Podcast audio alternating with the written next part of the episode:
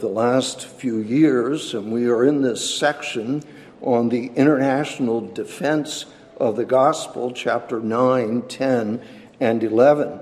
And in this section, we have seen already something of the tragedy of Israel. We have seen something of God's sovereign freedom. And we're now in this section on uh, human responsibility.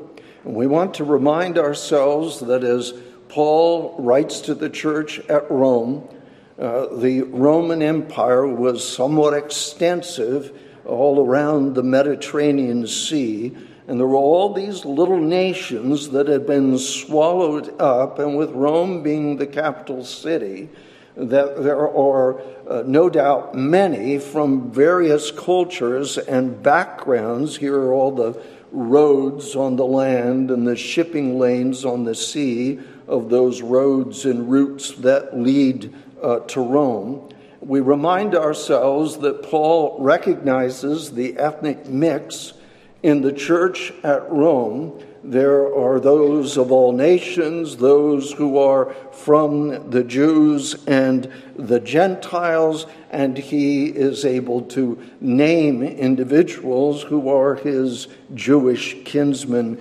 according to the flesh. Paul, in this context of, of diversity, is promoting unity among this ethnic mix.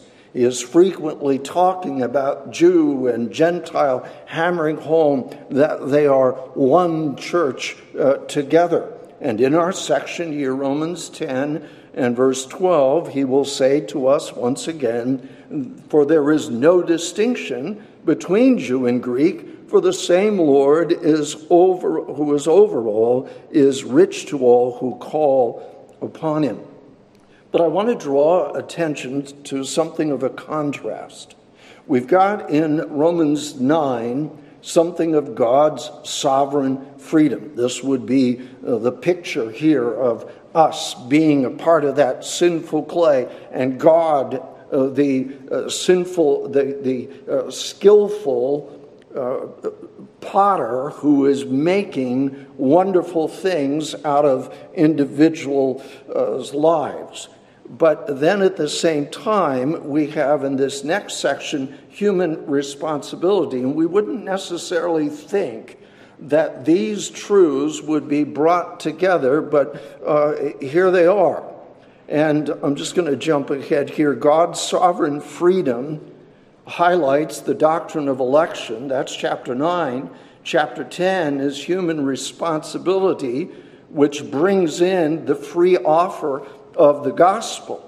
And under this human responsibility, he says in verses 1 through 13, you need to believe Jesus' gospel of grace.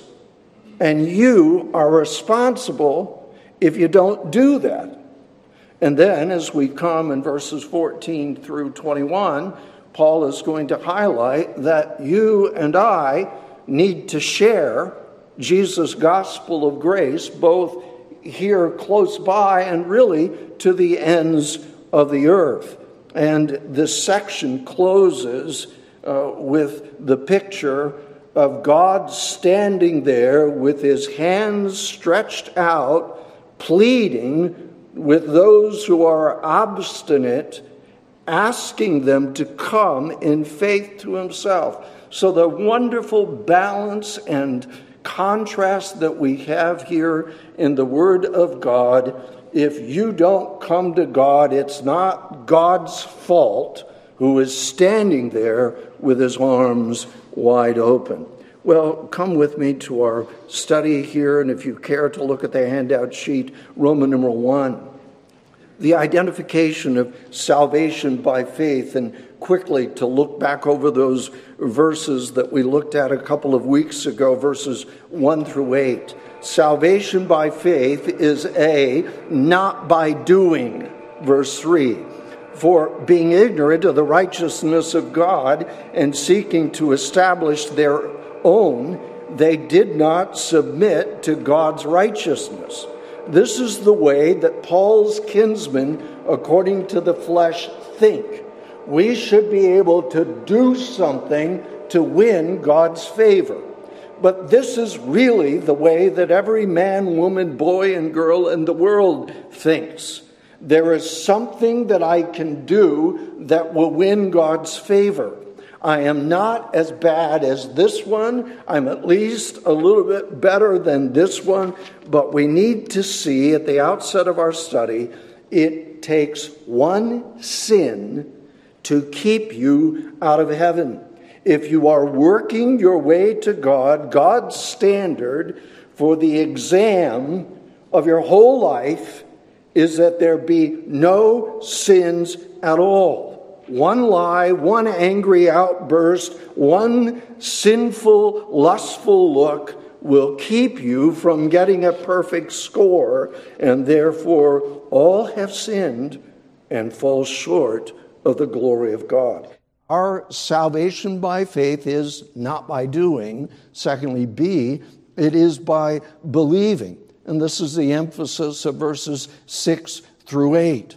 And Paul has highlighted for us that the way to salvation, the way to get to heaven, is not some extremely difficult thing for you to accomplish. You don't need to go up to heaven and find Jesus, the second person of the Trinity, and to bring him down. You don't need to go down into the grave and muster up all of your strength to bring a dead Jesus up out of the grave. What's his point? The point is that the accomplishment of our redemption has already been done. And it's right there in your mouth. It's something that you have heard. It's something that you have talked about. And so you have to take that which is already done and you simply need to believe it and confess it. So, by way of important lesson C, observe the danger of unbelief. Why aren't you a Christian? Well, I, I, I, don't understand how to become a Christian. And Paul is saying the, the, the gospel has already been accomplished and it's been delivered to you, it's been preached to you. You can read it in your New Testament. You can't give an excuse. Well, I, I, didn't know how to go up to heaven. I didn't know how to bring a Redeemer up out of. That's all been done. The gospel, if we take Paul's line of thought and apply it to us, the gospel is right here in this room. The gospel has been accomplished. Many of us would be able to verbalize what that gospel is but some of us who could verbalize what it is still have not believed into the Lord Jesus Christ. But then, as well, by way of lesson, see the critical difference between faith and works, believing versus doing. Works, in works, I get saved because of some good found in me. I've given to this charity. I did this nice thing for someone over here. And that makes me at least not as bad as someone else. No.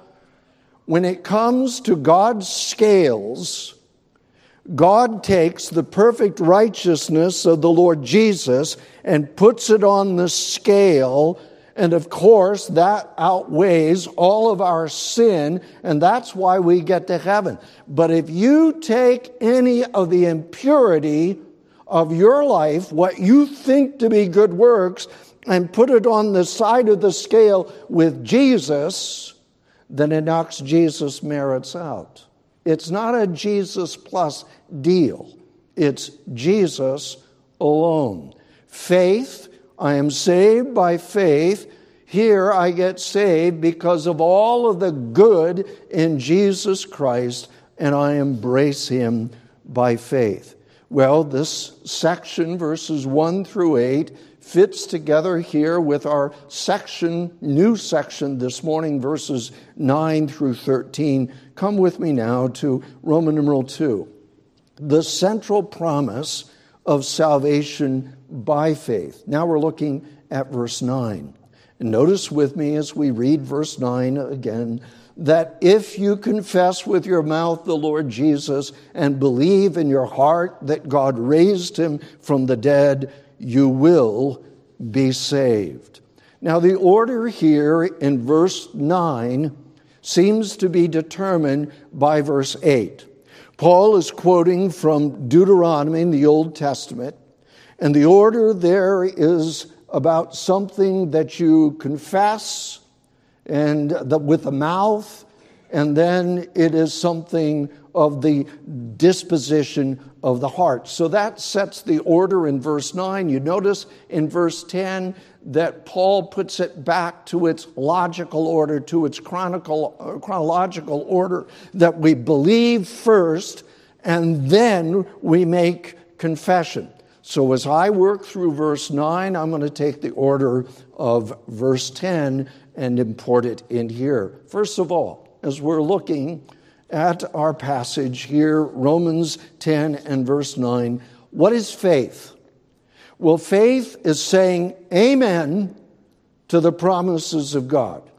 You don't say amen to something that you don't really agree with. You say amen to what you agree with, what you believe. Faith is knowing something about Jesus. It is agreeing with what you know about Jesus.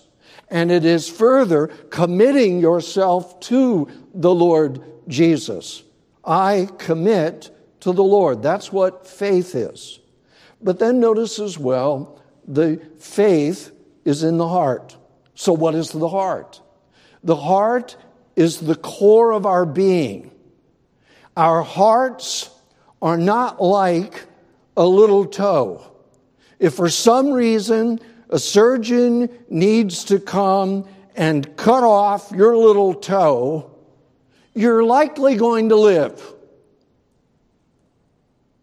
But if there's something damaged in your heart and that they simply have to take it out, you're gone. The heart is at the core of your being. It's that deepest part of you.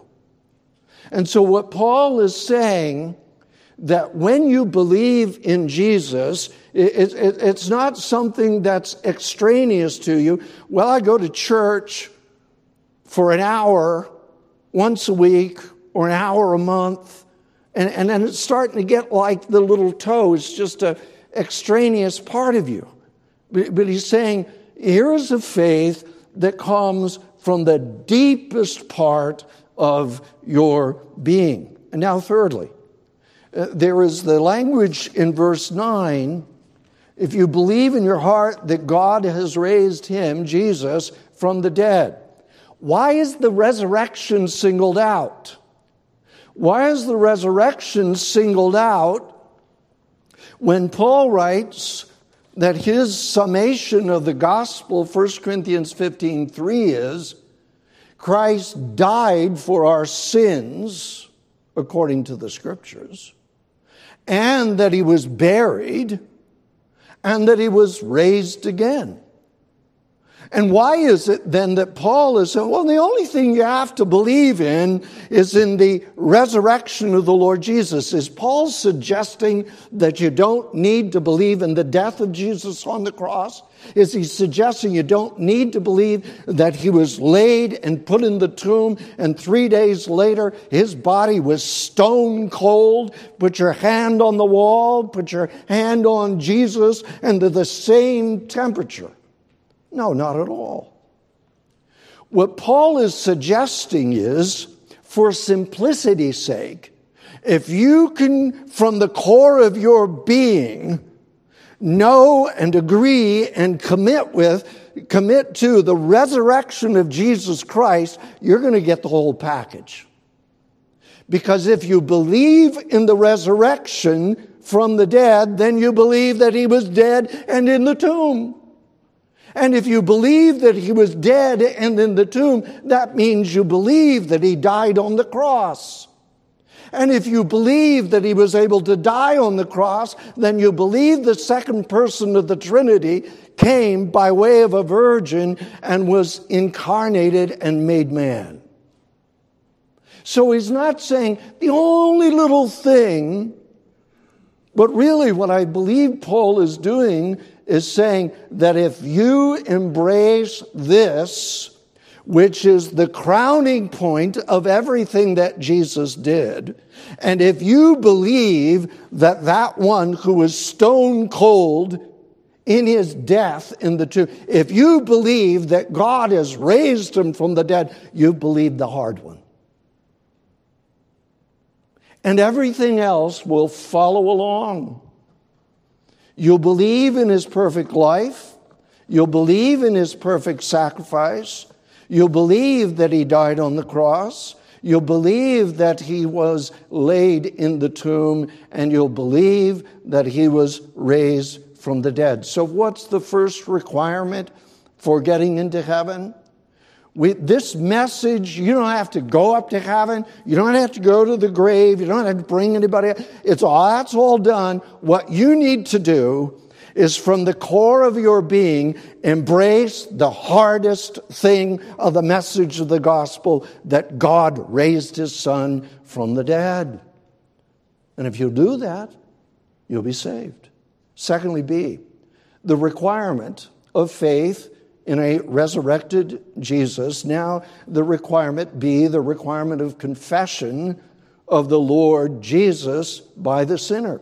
Now, verse 9 again that if you confess with your mouth the Lord Jesus, that if you confess with your mouth the Lord Jesus, here is this gospel that is near, this gospel that is now being explained in verse 9. If you'll believe from the depths of your being, and if you will confess with your mouth. I find it helpful for me to draw a little stick figure on my sheet as I'm thinking about this, and it gives me this illustration. If I believe from my heart, if I, in the depths of my being, embrace the resurrection of Jesus Christ and everything else that that means, I will not be able to keep that hidden in my heart. Impossible. If that belief is there, it will come up and it will come out of my mouth. If I believe in my heart, I will be confessing that Jesus is Lord. Well, what is confession? Confession is an open speaking of Jesus. It's a public identifying with the Lord Jesus. And we may read this part of the verse and say, okay, I, I get the faith part, but this requirement that there be a confession on the lips, I, I'm not so comfortable with that one. Well, think of the words of the Lord Jesus, Matthew 10, verse 32. Therefore, whoever confesses me before men, him I will also confess before my Father who is in heaven. But whoever denies me before men, him I will also deny before my Father who is in heaven. 1 Timothy chapter 6 and verse 12, fight the good fight of faith. Paul to Timothy, lay hold on eternal life to which you were called and have confessed the good confession in the presence of many witnesses. Timothy, remember that you have believed in your heart and remember that it was not some secret faith. You did not rem- remain a secret disciple, but it welled up and out of you, and there are many witnesses as you spoke of your commitment to the Lord Jesus Christ. Remember that central passage, Philippians 2 and verse 9, speaking of the day of judgment that at the name of Jesus, every knee should bow. God's going to take the humiliated, emptied Jesus and is going to lift him up as supreme in the day of judgment. At the name of Jesus, every knee should bow of those in heaven, those on the earth, those under the earth, and that every tongue should confess that Jesus Christ is Lord to the glory of the Father. Am I here if you have not yet confessed Jesus Christ? That secret faith that you contend is down within you. If it has not broken out into an open confession of faith, you need to ask yourself what's wrong. And notice here what, what Paul is saying. Paul is saying that if in the great and final day God is going to constrain from every lip that Jesus Christ is Lord of the universe, if you're going to have to do it then, why not do it now? If God has to constrain it at the day of judgment, you will be eternally damned. But if you go ahead and do it now, along with the faith that is in the heart, then you will be saved. There's confession. What is Christ's lordship? What are we supposed to confess? Are we supposed to confess that I believe that Jesus is my Savior? I believe that Jesus died on the cross. Is that all your confession is? Notice what Paul's confession is. Paul's confession is Jesus is Lord. Jesus is boss. He is the Lord of the universe, and He is the Lord of my life. Matthew 28 18.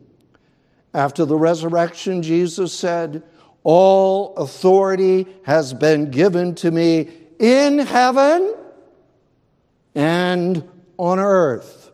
Romans 14 9. For to this end Christ died and rose and lived again, lived again, that he might be Lord of both the dead and the living. We believe in him from the depths of our being, but the confession that needs to be is that this resurrected one has become the Lord of the whole universe. So I believe in his resurrection and I'm confessing with my mouth that I believe he's ruling over the furthest galaxy and I humbly confess that he is my God. And he is my master. And I am living for his glory.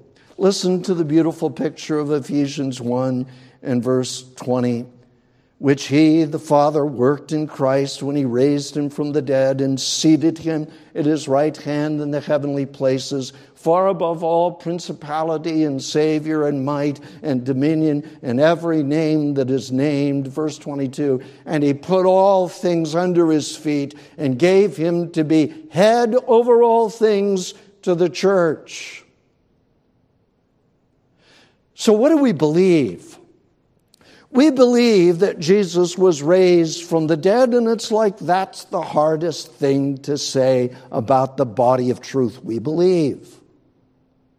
Why do we confess that Jesus is Lord? Someone may say, I would rather confess Jesus as my Savior. Jesus saves me from going to hell.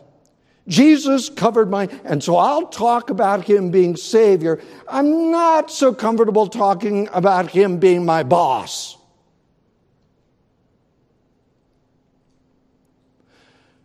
Paul says, You believe from your heart the hardest thing to say, and you confess from your mouth that which is also the hardest thing to confess. It's absolutely essential. If you confess Him as Lord and boss of your mouth, and you're believing that He was raised from the dead for your justification, then you'll be saying that He's Savior, but you won't be saying, well, He's my Savior, Savior, Savior, Savior, but you're never talking about Him as your Lord. If I tell people He's my Lord, they're going to expect that I'm going to have a life of obedience. Maybe that's Paul's point exactly. 1 Corinthians 12, verse 3 says, No one can say that Jesus is Lord except by the Holy Spirit. The Spirit of God's got to work in order for us to believe, in order for us to be comfortable saying Jesus is Lord and having a life that goes along with that. This mouth confession is what James talks about that faith without works is dead. If you've got a true faith in the heart, there's going to be something that comes out and the first good work that Paul's going to talk about is this of our confessing Jesus as Lord. How do we do this? How do we confess Jesus? We confess Jesus Christ in our public worship. We confess Jesus is Lord when we are heartily engaged with our amens, with our singing, we're singing to the one who is the Lord of the whole universe. There is an intense listening to Him speak to us through His Word. We confess Jesus Christ in baptism, where we are symbolically lowered with Him into His grave and symbolically raised with Him from that grave. We confess Jesus Christ in the Lord's Supper, where we take those emblems and we say, Thank you, Lord Jesus, for forgiving me, and I commit myself to walking afresh in the way of your kingdom. You are my Lord. We confess Jesus Christ in taking up our cross daily. Maybe there's an unbelieving family member. You're going to serve Christ. There may be pain in it. But I must show that I do not love father and mother more than I love Jesus Christ, or I will not be worthy of him. I'm confessing him as Lord. What does he tell me to do in this situation? We confess Jesus Christ in standing with God in a time of great temptation. Joseph, did, Joseph wouldn't have used these words, I believe in Jesus' resurrection and he is my Lord. But he was exemplifying, confessing Jesus as Lord as Potiphar's wife was pressuring him and seducing him. And he ran away saying, How could I sin against my great God? How could I do this great wickedness? We've heard recently of those four college students there in the Far East. And the police have come in and have pressured them and pressured them. You got to tell us where your church meets. And they caved and they told where the church meets. And then they met with them again and they pressuring and pressuring them. You've got to pre- you've got to agree. Sign this paper. Sign this paper that says you will never attend that church again. Sign this paper that says that you will never evangelize for the cause of Jesus Christ. And one of the four gave in. We understand it. If you don't sign this paper, you lose your college degree, you lose your opportunity for further study, and you lose your opportunity for the kind of jobs that are going to go along with that. If you will believe from the depths of your being, and if you will confess with your mouth, Jesus is Lord, you will be saved. And it is not that we confess the Lord Jesus Christ and we're perfect. I know that. You know that. There is no perfection in this life. But there has to be a reality at least that when we are confessing Jesus as Lord, that our closer friends will not be looking at us and saying, you know, there's really a big discrepancy from the way that you live, what your life is saying, and what your mouth is saying. See, the great promise of eternal salvation. If you will believe in your heart that God has raised him from the dead, and if you will confess with your mouth Jesus, uh, the Lord Jesus, you will be saved. You will be saved. There is none righteous, no, not one. Man is indeed a sinner. Spurgeon says, Look, sinner, from head, hands, and feet the blood is streaming. It is a divine being who thus suffers. It is none other than God, overall, blessed forever, who is nailed to that tree. Can you not believe that there is merit enough in the agonies like these to stand in place of your sufferings in hell? Do you not believe that justice gets a fuller payment from the wounds of Christ than it ever could find in all your wounds, even if you had been beaten from the sole of your foot to the crown of your head until you had nothing but wounds and putrefying sores? I think you will reply, I believe that on Calvary, God received a greater glorification of his law than in all the agonies of all the damned in hell, though they suffer eternally the infinite anger of God. And if this is so, can you not believe that Christ's perfect righteousness on the cross is enough? Enough to cover your sins and bring you to heaven. Go to Jesus now. Tell him that you believe from the depths of your being and confess with your mouth, Jesus, I want you as Lord.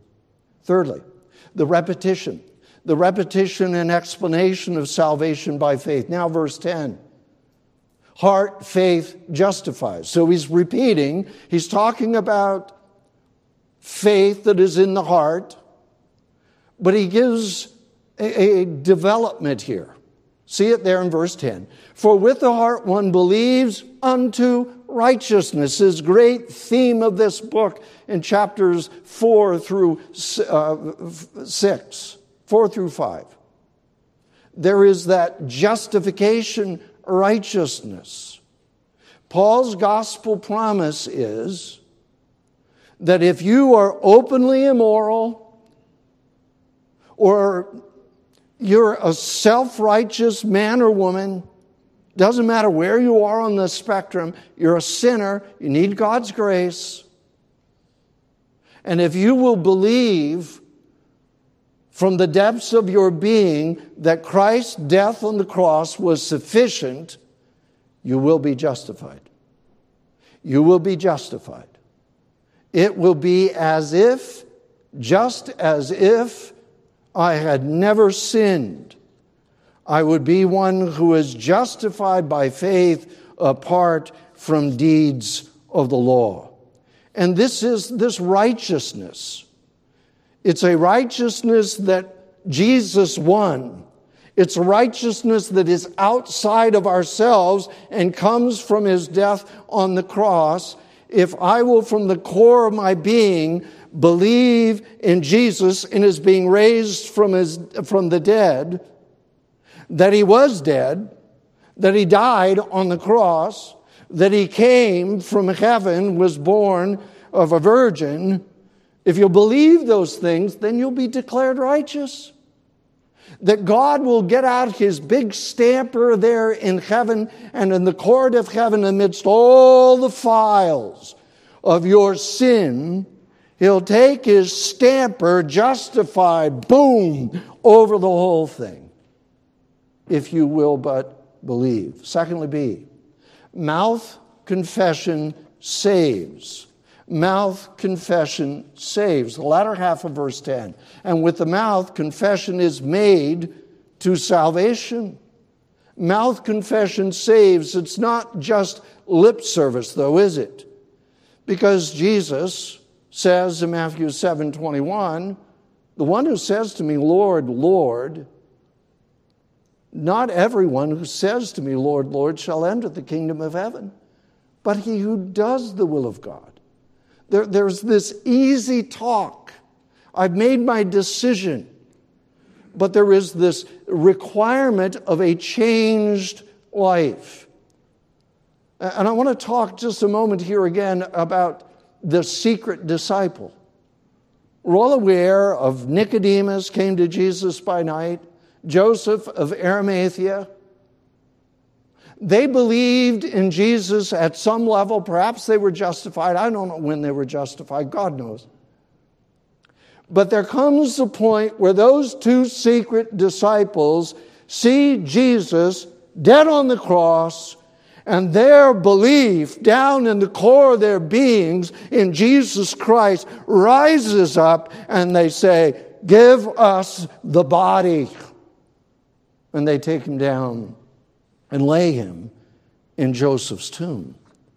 Faith without confession of Jesus as Lord may well be a dead faith. What do we learn? Thirdly, see important lessons. A confession of Christ without heart faith is useless. Religious talks or religious acts without heart faith, they miss the boat. There were those individuals that Jesus was speaking to in his day, Matthew 7, that had somehow cast out demons in the name of Christ and done wonders in his name. And he says, uh, that, that doesn't matter. You, you didn't have faith in the core of your being. It's foolish to claim that you have Jesus as Savior but with the same lips to be angry with your dad and mom, angry to the point where you actually curse them out. And you're a Christian? How foolish to claim that you're a believer when your life is dominated by immorality. What does the Bible teach?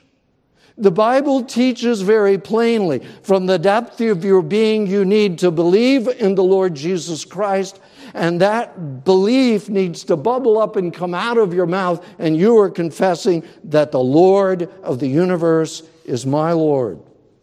Second lesson as supposed faith without confession is useless. There's a relationship between the faith inside and what comes out of your mouth, what becomes visible. Are you comfortable being known as a Christian on Sunday at church, but not being known as a Christian at work? What will it mean for you if you confess Jesus as Lord? You're putting yourself out there. You're saying that, yes, He's my Savior. I believe in Him from my heart. But you're saying with your mouth that He's my boss. I'm doing the best that I possibly can by His grace to believe Him. So there's the identification of salvation by faith. There's the central promise of salvation by faith, verse 9. The repetition and the explanation, and now much more quickly, Roman numeral 4, the reasons the reasons establishing salvation by faith. Verse 11, there was this universal promise of deliverance for faith. Romans 10, verse 11, for the scripture says. You see Paul's confidence in the Word of God? The Word of God says it, and I believe it. For the scripture says, Whoever believes on him will not be put to shame. You put all of your trust and all of your reliance on Jesus as that chief cornerstone, as the chief cornerstone of your life, and you will be saved. Notice the universal, universality here. Whoever, whoever believes. It's not this one, not that one, not the Jew, not the Gentile, whoever. If you're a man, woman, boy, or girl, the gospel is for you. You've been arrogant. You've been caught in your lies. You may have a sense that no one really wants you, And it's hard for you to believe that God wants you. And here's the encouragement of why you need to believe and why you need to confess. Because the God who is offering the gospel says, whoever, whoever believes on him will not be put to shame. Secondly, B. Notice the universal promise of a rich reception for faith. This is verse 12. There's a repetition of the universality. No distinction, Jew, Gentile, whoever you are. But now notice that rich reception. For the same Lord over all is rich, is rich to all who call upon him. Lord Jesus, I want you to save me. I want you to take away the guilt. I want you to change my heart so that I am not such a jerk all of the time. And I don't have any reason why God should forgive me. I know I'm foul. I know that I've been immoral. I know that I have lied. I know that I have been angry with my parents. I know that I have been involved in cursing. No one else knows. God knows. Is there any hope for me? The God who is Lord over all will be rich in his reception. Remember that picture coming on in verse 21. God is standing there all day long, extending his hands welcoming, wanting, willing to receive. And you need to take him at his word. And you need to believe that what Jesus did on the cross is sufficient to take care of all of your sin. You need to believe that God wants you to come and believe in Jesus Christ. The universal promise of a rich reception of faith there in verse 12. Now, verse 13, this is C, the universal promise of salvation for faith. For whoever calls on the name of the Lord shall be saved. It's not just that you won't be put to shame. I mean, that's a wonderful thing. If you get into the day of judgment, and you will get there, but if you get into the day of judgment and you come through the day of judgment and you have not been put to shame, you're in good shape. If I have not been put to shame in the great and final day, that means I will be saved. But I like Paul's advance in verse 13. I like the fact that Paul reached back to Joel chapter 2 and verse 32, lifting it out of a context of new covenant prophecy and getting for us the words, Whoever calls on the name of the Lord shall be saved. One more quote from the Old Testament to buttress his argument. And what about you? Will you call on the Lord Jesus Christ to be saved? Can you whisper that? Do you want to believe from the core of your being? Do you believe that God will receive you? Do you believe that in the death of Jesus Christ there is enough merit for God to say, to look at the mountain of Christ's righteousness and uh, to look at his death, look at you and your sins comparatively, and do you believe that God will say, that'll do? The perfect life and the perfect death of Jesus will do for all of your sins. Is there someone here this morning who wants to be adopted into God's family?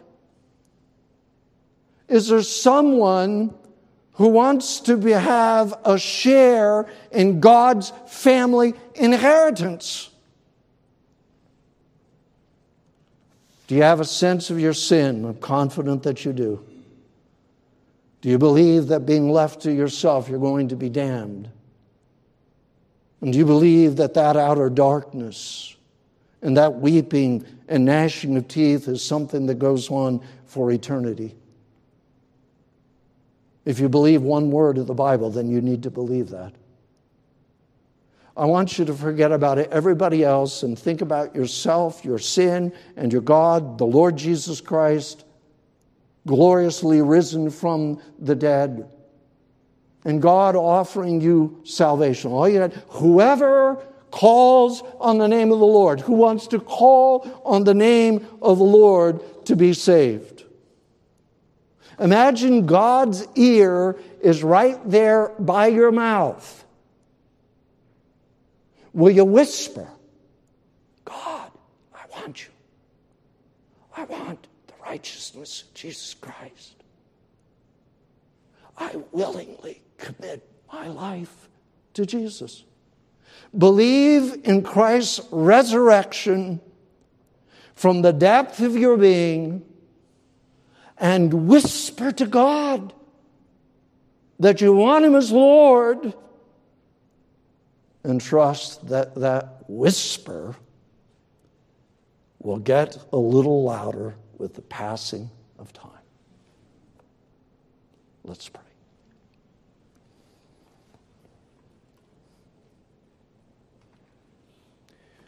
Father, there have been many, many times when we have come to your scriptures and we've studied them and we've seen the balance of them, and uh, we end up saying, Oh, the Word of God.